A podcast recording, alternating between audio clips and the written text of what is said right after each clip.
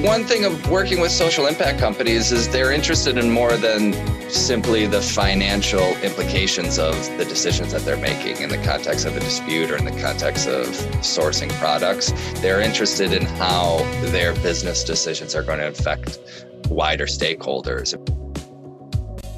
Hello, everyone, and welcome to the latest episode of the Impact Studios podcast series here at the University of Michigan's Ross School of Business. I'm your host, Jerry Davis, Faculty Director of the Impact Studio, where we harness design and business acumen to create equitable, sustainable solutions for organizations.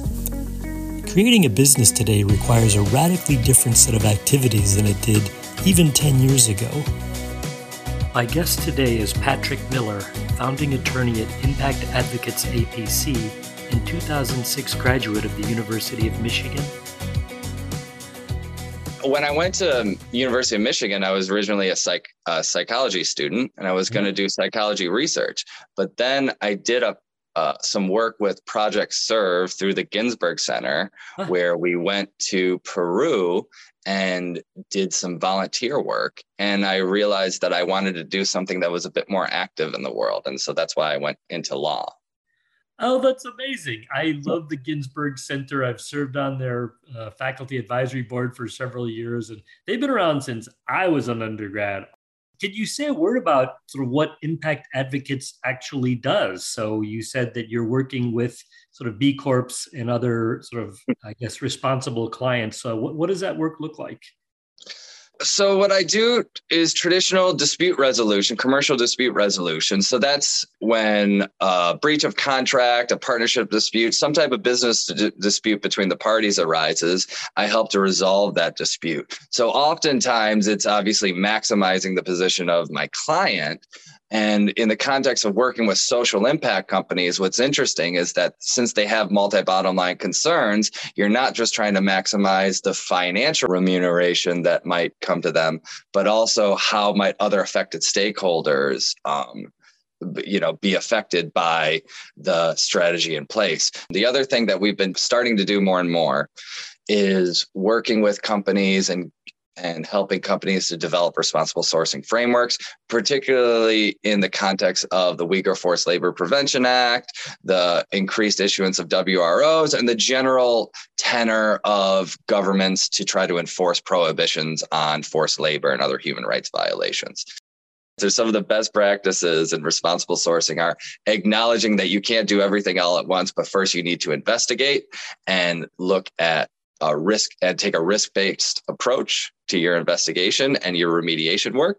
Another best practice is that buyers do have to have some skin in the game and have to take on some responsibility and acknowledge their role in creating an environment that allows for um, human rights human rights abuses to occur. So, Patrick, uh, yeah. what what is impact litigation funding? So impact litigation funding is is similar to venture capital funding where where you inject money into an entity and you're only and you're only paid back if, if the venture is successful. But it's it's a type of it's kind of like project finance where it's a non-recourse loan.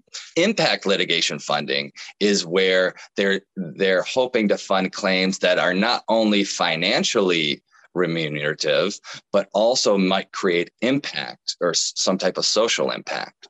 So I've worked with some funds that target different areas of the world or different issues. So, for instance, shareholder derivative suits. So, sometimes shareholders can bring claims to force companies that they've purchased into to behave a certain way.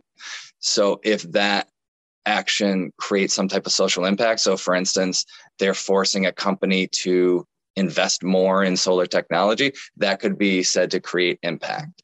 You know I, have i've talked to some litigation funds where they focus on class act, um, antitrust class actions. So they find that they're creating financial value for their investors but they're also creating social impact by virtue of their um, targeting monopolistic practices so that's another way. You know, I've I've come across some interesting impact litigation funds that fund things like indigenous contract claims against con- contractual counterparties and who are using abusive practices and that's not necessarily a traditional impact litigation, but it still creates impact and creates financial value. So there are a lot of different ways you can go about it. The sort of surprising backlash against ESG that we're living through now, um, it's it's it's become an odd area, but it does feel like why is the S in ESG so hard? Is this whole endeavor hopeless, or are there reasons for optimism that that you know going forward maybe we're going to see some progress in this problem of vouching for supply chains and, and particularly for human rights issues. So one thing that occurred to me that part of the reason it's so insurmountable is because at the end of the day it still resides in the human condition. I don't want to sound too grandiose but at the end of the day when there are still unscrupulous people who are willing to abuse their fellow human beings and put them in positions of human rights abuses, it's difficult to stamp out completely, of course. Um, so that's kind of the first issue. This is an issue that we're not going to be able to fully address. But in in terms of not being too pessimistic, you can take a risk based approach and focus on what you can do, what, what is achievable. And there are plenty of ways where you can focus on low hanging fruit. I mean, even in the context of the responsible sourcing debate, right now, what we're focusing on is, is modern slavery, which is it's it's difficult to determine exactly what is ethical sourcing or responsible sourcing but i think we can all agree that modern slavery is reprehensible and that's something that we need to try to avoid. And even there it will be difficult to completely avoid that but there are ways that we can that we can look at our supply chains and determine areas where we can do better. So that's what i would tell you is that if you're looking to try to stamp out a practice completely, yes, that's just too difficult. And I don't think we can even conceptualize how to do that. But there are certainly ways that we can do better. Oh, and I think we should reward companies for doing better. I think one problem that you see is some companies will come out and say, we've done all of this due diligence and we found and we found these incidents of human rights abuses and we're working to remediate them. And and what consumers will focus on are these incidents of human rights abuses when actually this company is doing the best they can do. They're doing the great work of identifying those and remediating those works. I've seen i've read some i've read some sustainability reports that include some uh, human rights due diligence reviews and they'll say points like we've had an operational level grievance mechanisms that's revealed zero grievance reports in the last year.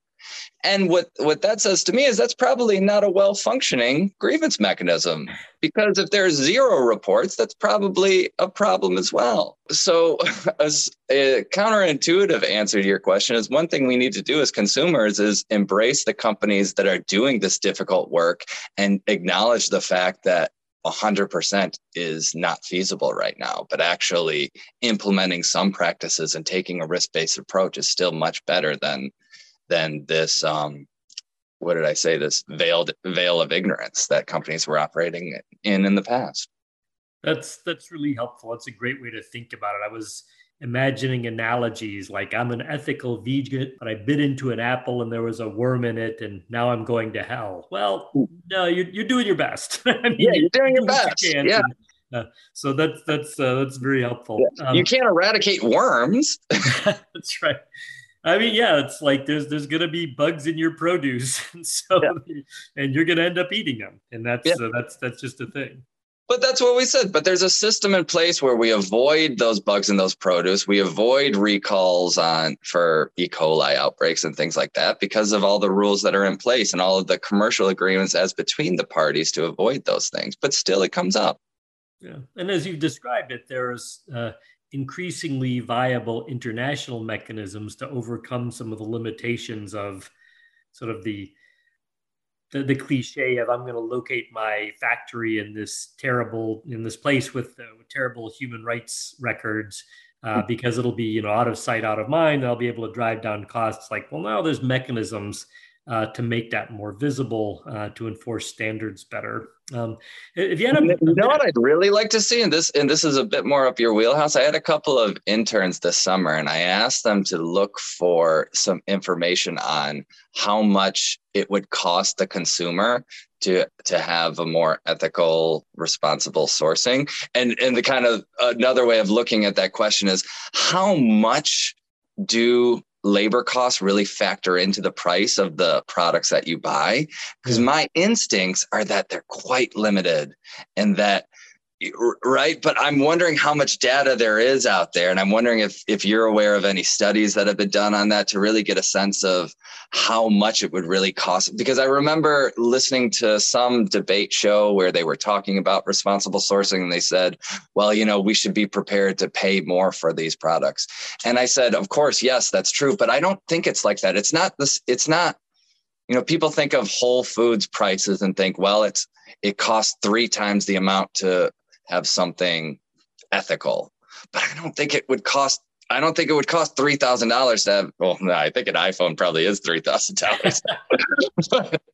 I don't think it would make an iPhone three times as more expensive if they were able to do that. And from what I understand, Apple does a pretty good job of working through their supply chain and trying to eradicate the worst forms of human rights abuse. This has been the Impact Studio podcast. Until next time, thanks for listening. This podcast was produced in collaboration with Glenn Bugala.